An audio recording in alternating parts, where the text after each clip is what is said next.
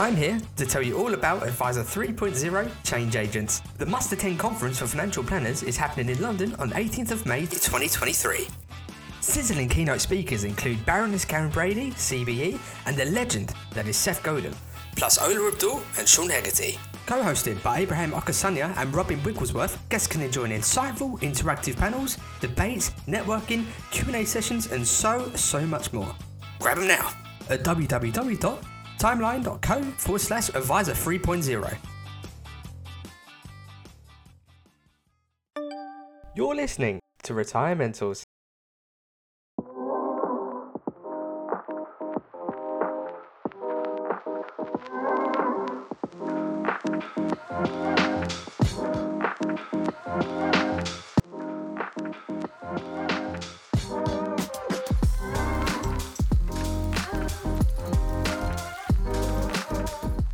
And welcome to Retirementals. My guest today is on a mission to help 1 million women become financially resilient. She's an award winning financial planner and certified financial coach on a mission to reduce uh, anxiety and increase financial empowerment. Catherine Morgan, welcome to Retirementals. Thank you so much. Thanks for having me, Abraham. So, Catherine, I thought if I just go off reading your profile, you know, the fact that you've been on, you know, BBC uh, Channel 4 w- Woman's Hour, you've been featured, uh, your book and, and your work has been, been featured in, in the Telegraph, in the Times. I thought that we wouldn't get to an opportunity to actually speak to you because you've got an incredible, incredible track record. So I'm, I'm really excited to have this conversation with you. But take us right back. Um, you know, how did you get into the world of financial planning and, and, and, and financial coaching? Yeah, thank you. Such a good question. And it's so interesting, actually. Even you just sharing, you know, you've been featured in this and you've been featured in this. For me, you know, none of that matters. You know, the, I think a lot of what we, the perception around, you know, creating a strong brand and a reputation is very, you know, it's ego centered, it's status driven. And for me, that's never been what my work's been about, you know, and for those of you, that have never come across my work before, I started in financial services as most people did as a 18 year old. I just finished college. I had no idea what I wanted to do. I thought I wanted to go and study law or journalism. Like those are the two things that sparked my curiosity. And my sister worked at the bank and I remember having a place at uni and just not feeling quite sure that that was the path that I wanted to go and explore. And so I started working as a cashier. And within about three years, I'd worked through from a cashier to uh, opening bank accounts and personal loans. And then I started um, uh, as a mortgage advisor, and I kind of got into the the the real golden handshake position. I think, looking back in my early twenties, of making some good money. And then I wanted to have my own house. So I bought my first house and then I wanted a car. And so, you know, I really fell into financial services because I had no idea what else I wanted to do. And I quickly discovered that I really enjoyed people and human behavior. And I, I still now remember the types of clients who would come and visit me at the at the counter um, when I used to work at the Halifax. And there was this one character that I still remember now. And he used to come in every Sunday and he'd come in looking very disheveled. You know, he, his hair wasn't washed, he had uh, dirty clothes. It looked like he had no money. But I remember every Sunday he would hand his passbook over to me and he had thousands and thousands of pounds in his account. And even at that age, I remember being really curious to the perception of what he looked like versus how that was represented in his account. And I actually got to know this guy quite quite well over the year uh, that I was working as a cashier. and he had some very strong addictions. Um, and you know, he would come in, he would withdraw a lot of money, but he would then pay it back in again. He would, you know, he was addicted with gambling and drugs and and I just remember thinking, who is supporting him with his relationship with money? And over the time I worked in banks, which ended up being 20 years, I then went on to become a, an IFA, a financial advisor. I then discovered financial planning. But I had a terrible relationship with money myself. I would make money and spend money, make money and spend money. And my ability to hold on to money was very much linked to my ability uh, and my self worth or lack of. And I didn't feel deserving to keep hold of wealth, to keep hold of money because of what money represented to me. And I just got super curious about the human behavior that sat behind my own behavior, my own relationship with money. And it wasn't really until I got into my 30s that I started to explore this through psychology, um, through coaching, through some therapeutic modalities, that I actually discovered that the relationship we have with money is really a mirror reflection of the relationship that we have with ourselves. And through my own personal journey of going from £30,000 of recurring debt shame cycles in my 20s to now running three very successful businesses, that I understood that it wasn't about the practical steps. It wasn't about knowing more about how to manage money. It was about managing my relationship to it.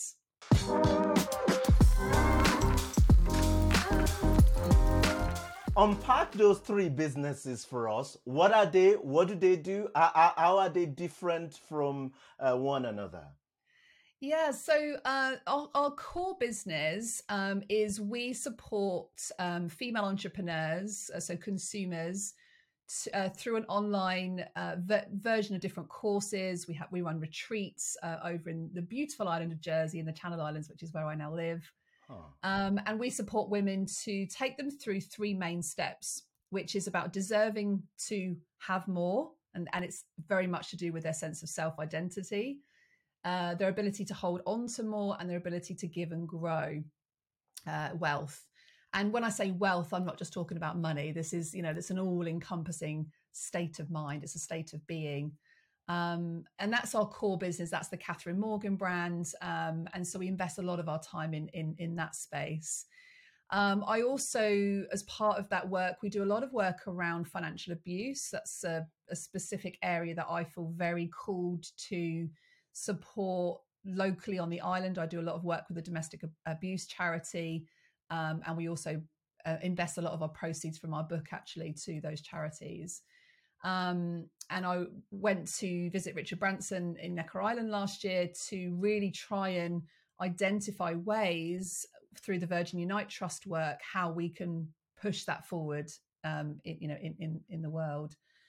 Um, so that's the, that's the main core business. We also have uh, the Money Panel, which is a financial coach training business. So this was a business that we created three years ago, uh, purely from demand of financial planners and paraplanners, accountants, and financial professionals who were curious to know what financial coaching is all about and how to integrate that into their work so that they could have more meaningful conversations with clients. So we have a lovely community of financial coaches that we've supported over the last few years, and we will continue to to move that forwards.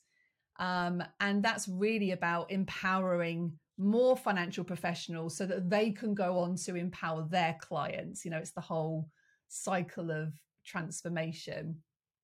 And in doing so, they also hugely transform their own relationship with money. It almost is like a byproduct of the of the program.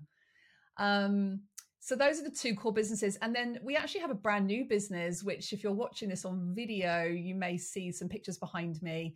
This is a, uh, an assessment tool that we are creating. Uh, it's currently in sort of testing mode. Uh, and it's called Money Story Types. And this is a tool that we've created and researched over the last five years. And we're also doing some university research around the psychology of why do we make certain decisions around money and the tool is being created as a way for financial professionals to use it with new clients or existing clients um, to open up the conversation around money, you know, to make it a fun, easier conversation to identify what are some of the behaviors that are driving our clients' decisions around money. You're listening to Retirementals. I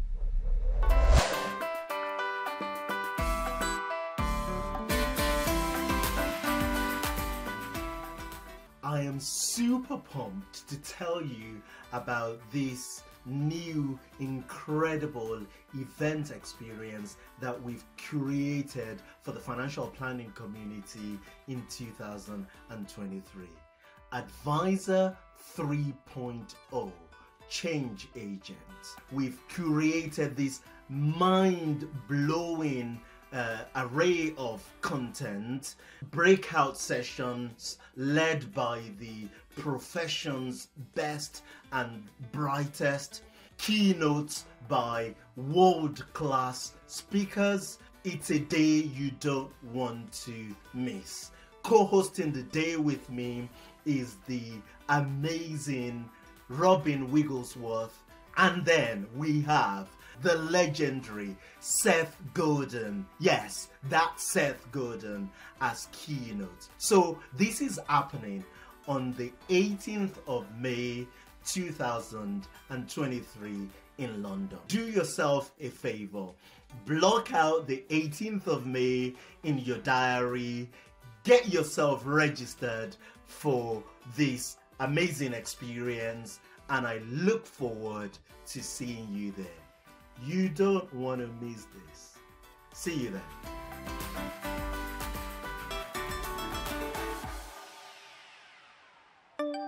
You're listening to Retirementals. I know that you uh, used to, you know, provide financial advice, uh, and obviously at some point you you step back from that. And i've mm. had you know your, your story before. You spoke at a at a at uh, i think it was humans under management. And you talked about how you very very nearly left the industry for for you know for for for some reason. So can you tell us a little bit about a you know how why you stepped back from from the financial uh, uh planning side of things is that because the coaching just took off or w- was there, um, you know, a, a different reason behind that? Yeah, such a great question. Gosh, the Humans Under Management conference seems like a million years ago. And actually, that was the platform that really gave me the confidence to step into um, where I am now. And I'm always ever so grateful for Andy Hart's um, invitation to that conference. And interestingly, the day before that conference, this was the first ever speaker event I, I'd ever um, participated in. And I remember the day before, um, I don't even know whether Andy knows this actually. I was thinking of any any excuse to avoid going and standing on that stage. And I was like, I'm just going to call in sick. Like I was petrified of sharing my story. And for me, the the journey to that day when I stood on that stage and shared my story actually came from a place of um, mental illness and trauma. And what had happened for me in the years prior to that is when my second son was born, uh, Thomas, um, when he was just five weeks old, we almost lost him to bacterial meningitis. And I remember as clear as day, it was, it was the 1st of October 2013 and he woke up on this particular morning and he wasn't himself. He wasn't feeding, he wasn't sleeping, he was making these odd grunting noises in his sleep. He he just wasn't himself. And as the day progressed, um, his his condition sort of deteriorated quite rapidly.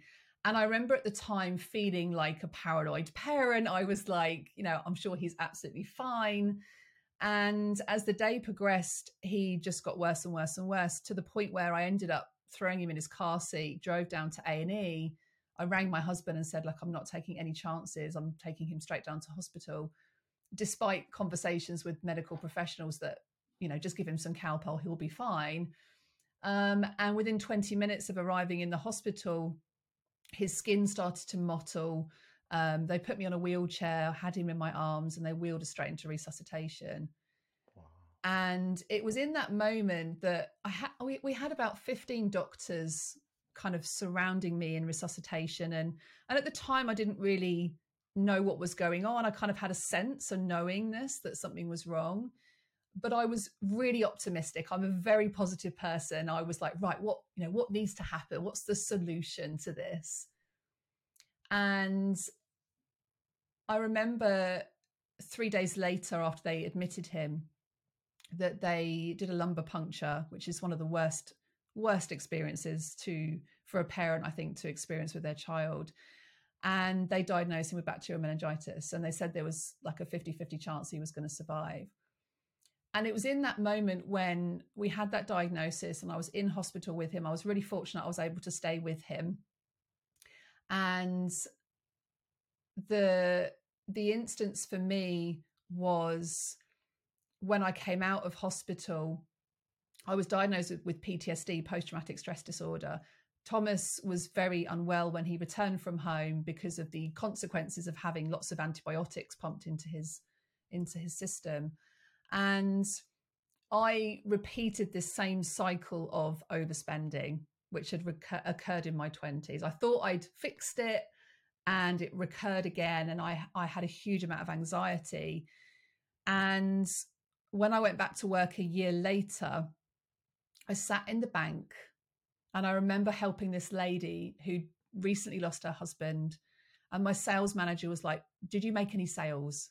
And I was oh. like, no, she didn't need any products. She just needed some support with helping her sort out her share paperwork. And, you know, she had about 50 shares that she'd inherited. She had no idea what to do with them, what decisions to make. And she was grieving. And I remember after my boss rang me and said, How many sales did you make today? And I said, I didn't make any sales today. And this was the reason. I sat there and thought, why are we focusing all of our expertise on products and solutions. Because for me, being in that hospital, um, being surrounded by professionals who had solutions, didn't prevent me from essentially my behavior going down a route of overspending, which is a trauma response. It's a trauma response to uh, something that has happened that is creating this behavior and I was seeking this dopamine hit, you know, this dopamine hit that goes on in the brain that is seeking some level of joy and um, excitement and happiness. And it really wasn't until I'd appreciated that. I remember going home from work that day and I just turned around to my husband and I said, I can't do this anymore. I'm not supporting my clients in the best way. And that's when I started to really explore the psychology of money and immersing myself in qualifications and study. And it was at that point I just felt very frustrated, I guess, with I wanted to help clients to get better solutions and outcomes that didn't just rely on financial products. And don't get me wrong, we need financial products. They're there to facilitate, um, you know, investment returns and reducing tax and all of those things. But for me, that isn't where the journey started. And it shouldn't be where the journey starts with clients. They need our help in having a better relationship with money. And when I say a better relationship with money, I don't just necessarily mean help when you're overspending, because you may not have clients who have difficulties overspending. But I can pretty much guarantee that you have clients in your portfolio that have difficulties with spending on themselves. Mm. They have difficulties with passing on wealth they have difficulties in their emotional response when the stock market's going all over the place. They have emotional reactions or responses based on how they perceive or the meaning that they give to money. And if you think about it, so much of this is generational. So much of the beliefs that we carry around money don't actually even belong to us. They've just literally been passed down from one generation to the next. And this evidence to show that your relationship with money is actually based on seven generations of inherited money patterns and beliefs and traumas. And that's really interesting because when we know this, we can start to think about some of the influences that is essentially creating the decisions that our clients are making every single day around money. So a lot of financial planner will say, look, we're financial planners. Um, we're not therapists. Yeah. How, how do we reconcile this? You know, of course, there is aspect of the financial planner's job that you engage, you know, some, you know, behavioral coaching to, to guide the client. But when it comes to, you know, deep unraveling of history, behavior, patterns, problems, um, uh, you know, traumas, you know, there's a case, there's an argument that we don't have the professional qualifications and skills to deal with this, nor do the client necessarily pay us for it. Mm-hmm. There, there is a, a distinction certainly between therapy and coaching. So this is where I think, as a profession, I I hear what you say, Abraham, and we are not th- therapists, and mm. nor should we be. You know, as a financial planner, our clients are not going to come to us and say, "Look, I have this trauma. I need some support to clear it." There's actually it's, it's unconscious bias that's playing out here, right? So this isn't necessarily about, well, we can't explore this with a client because we're not qualified therapists. There is a level above therapy, which is what I call a state of awareness. And there is so much that we can support clients with if we were to focus on things like their language, for example. You know, bringing curiosity to a client's language is one of the most powerful things that you can do. And I'll give you an example of what this might look like in the context of retirement planning. So, if a client, for example, is saying things like, you, you know, we ask the question, you know, what do you want to do in retirement? What does that look like for you? And the client might start to say, well, I just can't, I can't really see that. It's too far ahead. Like I can't, I can't see that. Hmm. The fact that the client is saying, I just can't see that is giving me, first of all, an indication that what's probably going on, first of all, is that the brain is not wanting to think about the future because the future is full of uncertainty. And so the brain will do its utmost best to protect you from uncertainty and it will keep you stuck in present day which actually we want clients to be more in present moment um, so that's the first thing that might be going on there the second thing is that if they're saying i can't see it they may not be visual they might not be able to see it because we've asked them what do you see yourself doing in retirement because we might be quite a visual person if a, you know and this is what i call an all auditory participation experience if you really listen to the client's language, you can get super curious to, you know, how do they learn and how do they think? Are they left brain dominant, logical, analytical thinkers? Are they creative, intuitive creatures? You know, and there's quite a lot of research that shows actually that it's not a gender thing. It's not that men are logical and, and women are emotional. That it's not a gender thing. Um, but actually just to understand whether your client is more left brain or right brain dominant is super helpful in the context of the work that you're doing with them because if they are kinesthetic for example they have to go and experience something. So go and help them experience what retirement looks like right now. Go and get them researching on airbnb their dream holiday that they're going to take when they hit 60 and take their cash free tax you know their tax free cash. Go and help them to experience what it would be like to go and live in a different country. You know go go and live there for a month and then let's meet and talk about your experience. Um, if they are um, you know very connected to auditory what they hear you know then the, then the question you know tell me about you know the what do you want to do in your future? You're inviting that curiosity for them to explain because you know they, they learn through what they hear. And all of that can be done in such a beautiful connection way with the client. It doesn't involve therapy. It doesn't involve understanding their traumas that have happened in the past. But i do think that we have a, a duty and a responsibility to bring more awareness to how does the client best make decisions around money? What are some of the experiences that they have had that are creating the meaning or the perception that they're giving to money that's ultimately feeding the behaviors? Because if we don't go anywhere near those conversations, then everything is is is conscious conversations and actually there is so much change and transformation that can occur when we can bring awareness to our clients' relationship with money and the language that they are using with it. Fascinating stuff. So you you talked about this this um, shall I call it app or software or questionnaire that you're you're building around um, you know helping people understand or reveal their, their money types. What are the money types and, and why does it matter to know what my money type is? I know I've got money coming in. I know I've got it going out. I keep the difference. yeah great question.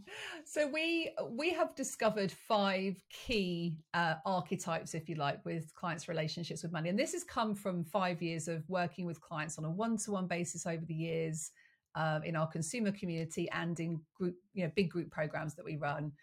And we've identified there are five main archetypes. The first one is the um, the impulsive story type. So this is me. This was me in my 20s these are for people who are um, overspenders, um, and and often this is very much linked to status. You know, this can be very much linked to having a status relationship with money. So you'll see this with clients who um, you put something in their cash flow forecast, and actually it's not very accurate. They have no idea what they're really spending on money. Um, and there's quite a lot of shame and guilt that can come up for clients around their relationship with money in that particular archetype. But when we talk about archetypes, Abraham, we don't we don't do it as a labeling exercise. So what we don't want to do is create a label for the client where they say, "Oh, well, I'm impulsive, therefore this is just the reason for me." Being." Yeah, I was made that way. It's not my fault. exactly, exactly. So when we go through the archetypes and the reports that we generate for clients, is the first thing that we do is get them to appreciate how it supports them in their relationship with money. It's actually the first step in our money narrative clearing methodology that we teach in our financial coach certification program is how is this supporting you? That's the question. How is this relationship with money supporting you? Now, it may be supporting them because they can make quick decisions, fast mm. decisions. They're impulsive, if someone rang me and said, let's go to Madonna's concert tomorrow, I'd be like, yeah, sure. I wouldn't even check my bank account. I would just, I would enjoy the moment. Now, as a as an example of an opposite narrative to that, the opposite story type would be the architects. So these are for clients who they have they know exactly what they're spending, they have their budget plans, you know they really get invested in the whole cash flow forecasting. They they they love the numbers. They're quite analytical. And how that supports them is that they they are good planners. You know they they like to plan ahead. They like to think ahead. However if i rang an architect and said oh madonna's playing tonight. I've got a last minute ticket they'd be like oh hold on. I need to think about this. I'm not sure. I haven't planned it. Like and and it would create a feeling of a resistance in themselves that that well to be impulsive or spontaneous would almost feel uh, misaligned with them mm. in some way. And for those of you that are listening to this and thinking, "Yep, that's me," like you'll totally relate to this. Um, we then have the enabler story type, and the enabler story type is the overgiver. It's the people pleaser. It's the it's the archetype who often you'll see this particularly in women actually from our research um, that everybody else's needs come first mm. and whatever is left is then available to that person. And this can show up in what we call a fawning response to money. A fawning response is when we psychologically we people please we overgive we do everything because we want people to love and accept us. And so we make decisions based on uh, that validation of looking after everybody else's needs first. So, so that's the enabler story type. And then the other two is the pacifist and the innovator. So the pacifist is somebody who shoulders a lot of responsibility. They don't want to take responsibility for making financial decisions. You'll often see this in couples that one person will just shoulder the responsibility that uh, oh, my husband or my wife takes care of those decisions. Now, that can be a trauma response because for some clients, they've been through things like divorce or bankruptcies, or they've experienced bankruptcies with their parents, for example, and it can create a, a feeling that they don't want to have responsibility around money because of the meaning that that means, you know, what that brings. That rich people are greedy, that money is just for wealthy people, that's not for me. Um, and they kind of create these narratives, these stories that give them a, a feeling that uh, that is not nice, and so forth. They'll just pass that decision to somebody else. The, and then then sorry, we have. Ca- do you have on. a question on that one? No, carry on. And then the final money story type is the innovator. The innovator, we actually created this archetype off a specific financial planner who will remain nameless, although he knows who he is. And when we did our research, we were like, he didn't quite fit in to one of these money story types predominantly. You know, so most people are a, a mix of all of these, uh, but they have a, a predominant uh, overriding story. And we created this particular story type on this financial planner who is very entrepreneurial. They often have lots of things going on at once. They're very creative with money. They are often quite high risk takers with money. Um, and so the innovator is always looking at new ideas that their belief around money as well i'll just make more of it hmm. like they don't necessarily have a scarcity mindset they have quite an abundance quite a growth mindset around money and they use money as a way to create good change in the world or to use it to facilitate growth in their life in their communities etc um, so those are the five story types and as i said before like there's no you're not one of them over the other, but you'll have a, a dominance in one of those that drives the majority of the decisions that you make around money. It's really fascinating, and I think you might have described me in there. Well, initially, when you were talking about the first one, I was looking to call my wife to say, "Can you come listen? Can you come listen to this?" Uh, uh, uh, uh yeah, and uh, I, I, don't know. I think I'm more of the last one, but who knows?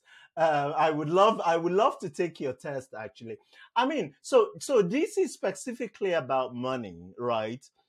I'm assuming that this emanates from the personality of the individual. You know, I don't know if you're familiar with, um, you know, there's this American, um, you know, psychologist preacher uh, called Tim LaHaye and he came up with the different personality tra- temperaments they call them. There's the sanguine and phlegmatic and choleric. And i remember you you're taking me back now. I remember just coming out of university and reading his book about all these temperaments and you know my my now wife and girlfriend at the time you know we we, we spend a lot of time just wondering which ones we, you know which which where do we fit and there is overlap mm. as you say.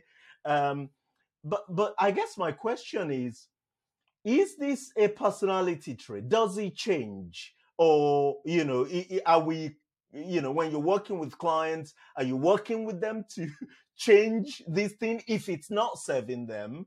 Or is it kind of accepting it and and finding your your ways around it? Yeah, I, I I really don't believe that we should use any personality tool you know whether it's myers-briggs love languages like what what there's so many yeah love languages is one and as well my wife bring you know she brings this thing up all, all the time you know your your love language is touch or gift or, or or whatever and i always say oh you look it's so fun like it that the love languages actually is a really great one we use this with our team so when we right. hire team into the uh-huh. company uh-huh we ask them to do love languages because it's a great way to understand how we feel valued. Mm. So, just to give you an example, if you haven't done love languages, like go to lovelanguages.com. It's a really great quiz. My husband, his top two love languages are words of affirmation and physical touch.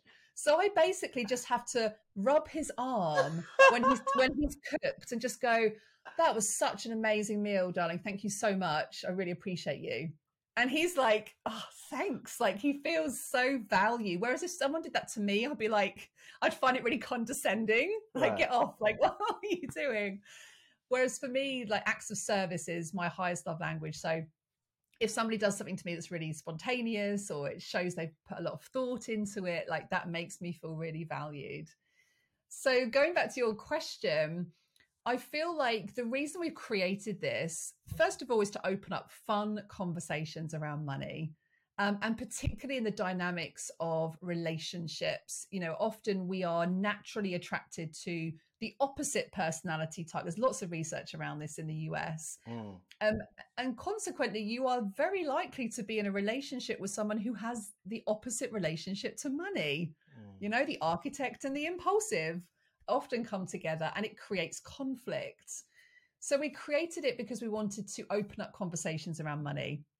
And we've used this um, in so many examples where we've seen huge transformations with clients because we've enabled them to open up these conversations and explore how does the how does the story that they are telling themselves how does the story that they have grown up around support them and how does it challenge them? Where are the challenges for an impulsive? It might be for example that if you have a, an impulsive and an architect in a relationship they can actually work really well together if they understand that actually that natural behavior with money is is different to each other. And it's not about one person is right and one person is wrong but that's the perception. You know the perception is that one of you is right and one of you is wrong hence the conflict. So harboring better conversations with money is is a great way to look at it. And it's about looking at two sides of the coin. How does it support us? How does it sabotage or how does it prevent us from making better financial decisions? How does it prevent us from being comfortable to take more risks if that's needed in our financial plan um, to have better uh, decisions around money? And then also i think it invokes just that curiosity you know and, and anything that invokes curiosity is a great way to start to bring more trust and connection between consumers and the financial services profession you know professionals. There are so many clients who will never reach out to a financial planner because they feel so much guilt shame judgment um, around money that they'll never approach a financial planner. And normally because the financial planner's website is full of you know, the standard stuff you know it's the we do pensions investments etc and, and if they have no education around that and they then have all these emotions around money like guilt and shame then they're not going to reach out for that support that actually they really need. So it's also a way to connect consumers with you guys the financial professionals who you know if you're listening to this podcast for sure you're going to be curious to behaviors around money to life coaching to going deeper with clients. So it's about connecting and, and building trust in the financial services profession by having these kind of conversations.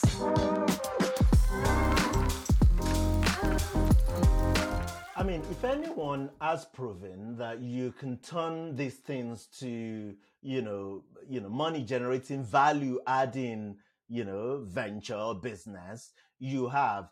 I'm just trying to think about this in my head to, to think to ask the question, how would you approach this? Would you may- maybe actually give us some insight in terms of how you price this thing, you know, from a commercial point of view? So would you say, you know, hey, look, before we even go into the conversation about financial planning and all that stuff, we're going to do this thing to understand your money, you know, your money archetype or your money type and all that stuff.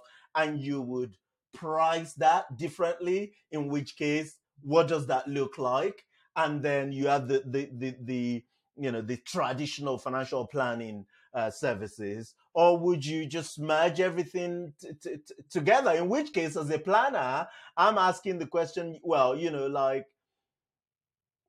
basically I'm going to be doing more for for for the same money.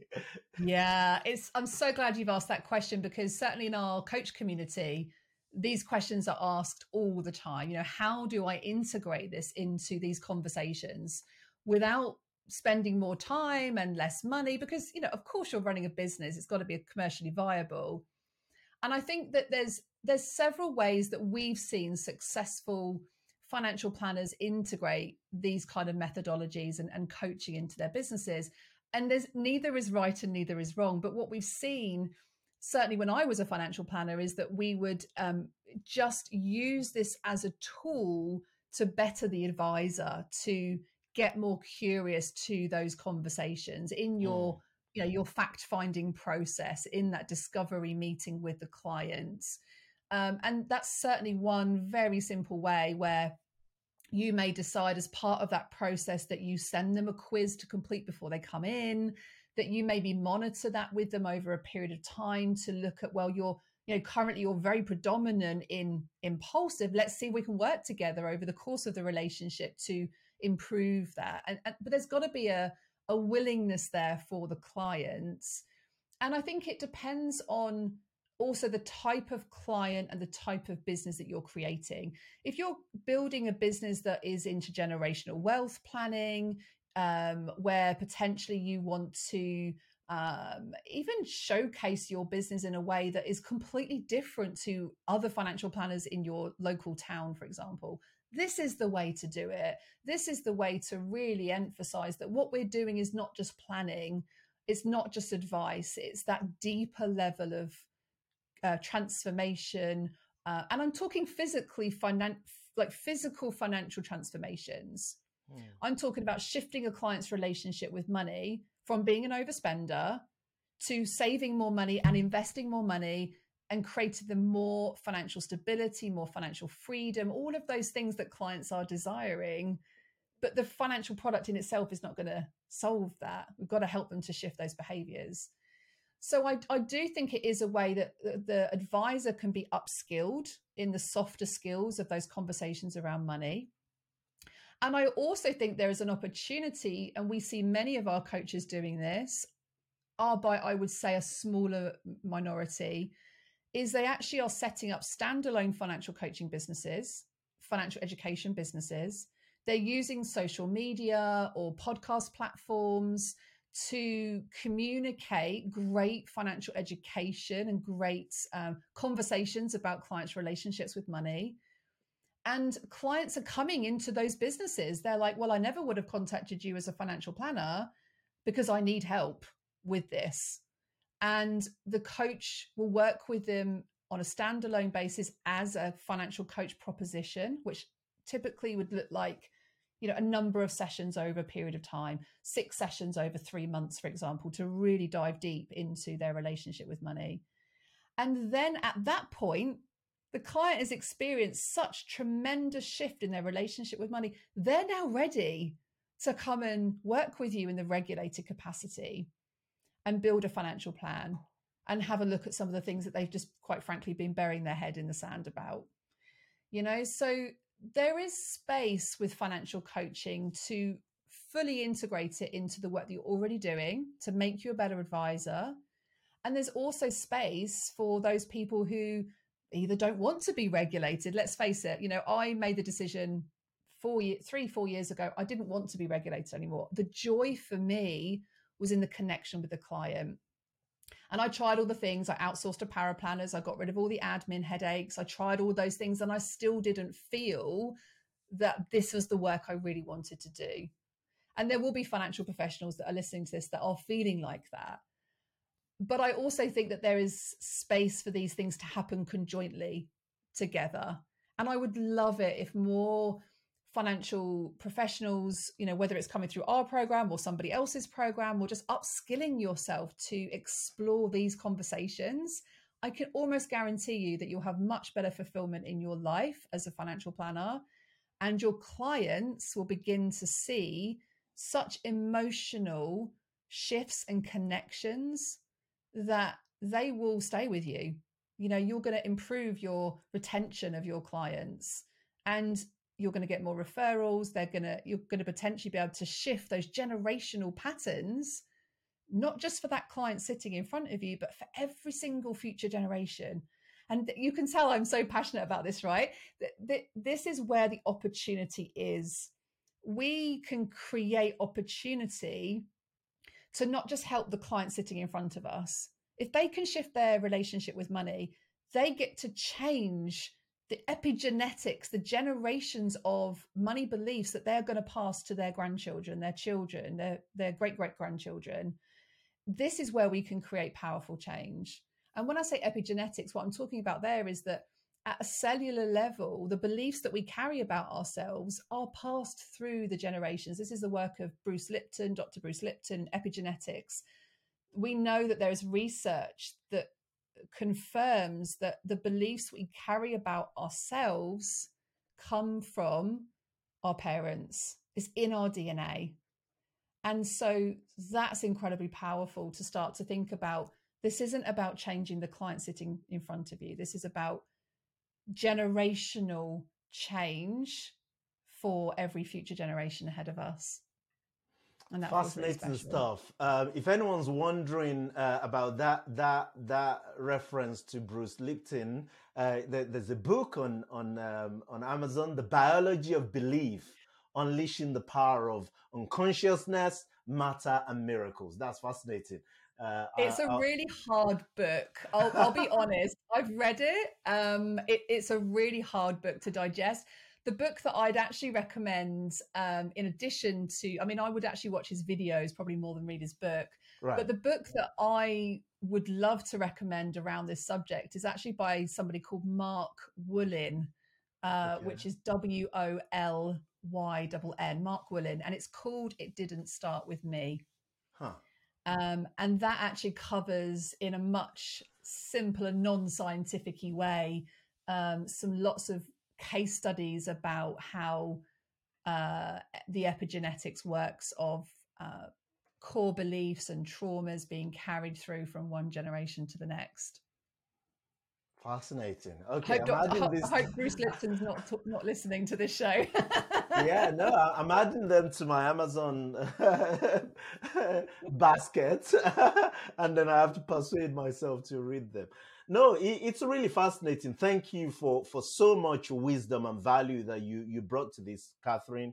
Before we we wrap this up, um, I want to ask you your tips um, for um, you know, you you building your brand and getting media presence. I know you said at the start, you know, it's not all about brand. It's not about being on BBC, you know, Radio Four and all these things. This is what uh, successful people do anyway. You know, like once they've achieved these things, they kind of trivialize it for the rest of us.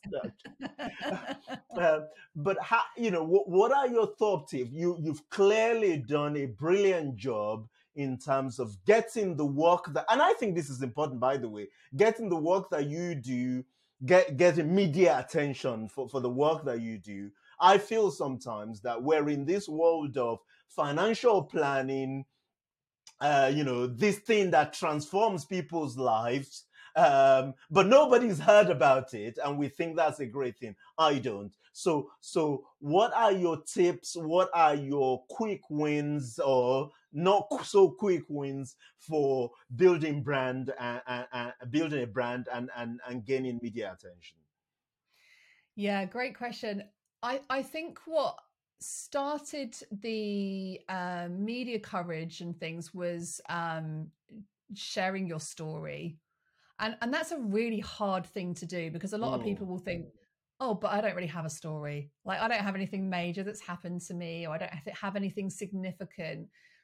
Um but that's how my personal brand really exploded was when i started to just be really honest about things that were happening in my life that um would be useful for other people to hear because actually it's not really about your story it's about what message the person that you're sharing it with receives and the impact that it has for them in their life. And a lot of people don't share their story because there's you know embarrassment about putting your face on social media or you know recording a video because your hair's not perfect or you know there, there's all these um, expressions of that, that that stop us from from getting visible. Um, but for me, it's not about it's not about you it's about how you can support other people to create that emotional shift in themselves that makes them curious to want to follow you and hear more of your work. So i think that was a really big thing for me. Like as i said standing on andy hart's stage was probably the first thing that i did. Um, and quite soon after that I, I i actually had a real resistance about being seen Hmm. Uh, I had a big wound, if you like, about you know, what will people say about me, and um, you know, I had all of these things that came up, and so I just started podcasting because for me, grabbing my mic, I didn't even have to be on a video, was so easy. And I started my podcast uh, four years ago. It's not about the money, which used to be called In Her Financial Shoes. Some of you may be familiar with it. Um, and I have had so much PR opportunity off the back of the podcast over the years, you know, to the point now where we get weekly journalists contact us um, because of the platform that we chose to commit energy to and and and commitment and consistency. And the podcast is always like I've never missed a week for the the last four years, and it brings me so much joy. You know, I'd love to just grab my mic, sometimes completely unscripted, unplanned, because I'm the impulsive, right? and I just I just talk and I just see what happens. Um, and so find a platform that brings you joy. What's the one that you're spending most of your time on right now? If I asked you to look at your phone, are you on LinkedIn? Are you on YouTube? Are you on TikTok? Like it doesn't really matter. Like don't worry about the oh but this platform's bigger than this one and my but my clients don't listen to this. They listen to all of them. Like everyone's everywhere nowadays. And social media has uh, has its flaws for sure. Um, but it also is a free platform for us to share information. And i think if you keep in mind that it's not about you it's not about your story it's not about um, what you look like or what you don't do quite right, or it doesn't have to be perfect. It's just about getting what matters to you out into, you know, into a space. And it's not the world, you know, the world are not going to see your YouTube video uh, or your Facebook Live. It will be a fraction of the world that will see that. Um, but I think if you can commit to a platform that brings you joy, the one that you're already using, and think about what is the message that you want to share with people? What do you want people to hear? What makes you mad? What gets you what gets your fire burning in your belly? You know when i talk about certain subjects you can hear it in my voice. I get really passionate about talking about it. So go talk about that. Um show up. It doesn't have to be perfect. And if if it means that you go and create a little sparkle in one person's life or someone hears that and thinks oh do you know what? I'm going to reach out to this person and just contact them because I, I really needed to hear that today. You know that that's where you have to get started. Um, but like anything you know if you focus on the desire the the reason your why the purpose of why you're doing it then the, the media stuff kind of you know will, will come off the back of that. I think if you go out with the initial aim to go and get featured on you know in the telegraph for example it's going to be a harder a harder route to do that. Um but it's also about using platforms. You know, twitter is a great platform. You know the hashtag journo request my team go in that every single day. Search the ha- the hashtag journo request connect with journalists, build some relationships with them. And the great thing about journalists is if you build a great relationship with one or two of them, you know, they'll recommend you within their circles. And, you know, like anything in life, it's about relationship building.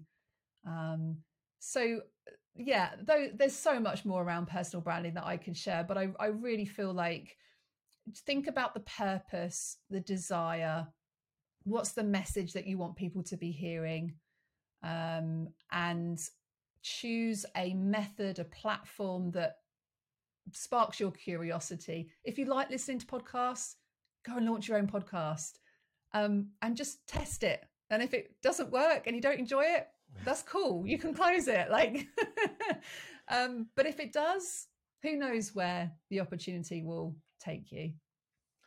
Really, really good stuff. Yes, go ahead, launch your own podcast, but continue, keep listening to this one. of course. Uh, we've been speaking to Catherine Morgan. She's the author, another book you should get of It's Not About the Money Three Steps um, to Becoming a, a, Wealthy Woman. I'm going to get a copy of the book um, and actually give it to uh, the, the, the women in my life, the ladies in my life. I'm surrounded by by ladies. Um, thank you. Um, Catherine, thank you very much for your honesty. Thank you for your time. Thank you for the work you do. Um, just as a parting word, tell us where we can find more about your work, more about you, and um, any any parting words that you have for the for the audience. Yeah, thanks so much, Abraham. I really appreciate being here with you today. Um, and yeah, I would. I mean, I would love to just drop drop me a message on us on a, one of the social channels. I'd love to hear what like what's landed for you in this conversation. I really like to explore that with um with your listeners. Um, and if you would you if you would like to get a copy of the book, if you just go to the website, it's notaboutthemoney.com. We we actually gift um, a free copy of the book. You just cover the postage. Um, so yeah, if you would like to, and even if you're not a woman, you'll still get value from that book. Um, you know, it's just that our, our consumer community are predominantly women, so we've written it specifically for our audience. But you will get so much um, understanding about your own relationship with money, which I think is super curious as a financial planner because it will ultimately affect your clients you know we there will be a bias going on there that we may be unconsciously aware of. So um, so yes that would be wonderful. Catherine thank you very much for your time. Thanks abraham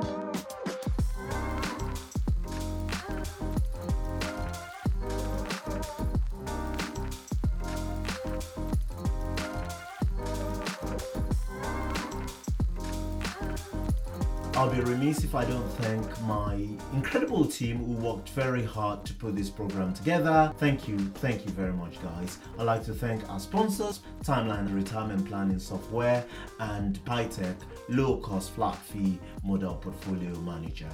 And you, our listeners, thank you for your time. I hope you've had as much fun listening to the program as we have making it. You can find more about the show at retirementals.co.uk and you can follow me on Twitter. My handle is Abraham on Money. Until next time, thank you.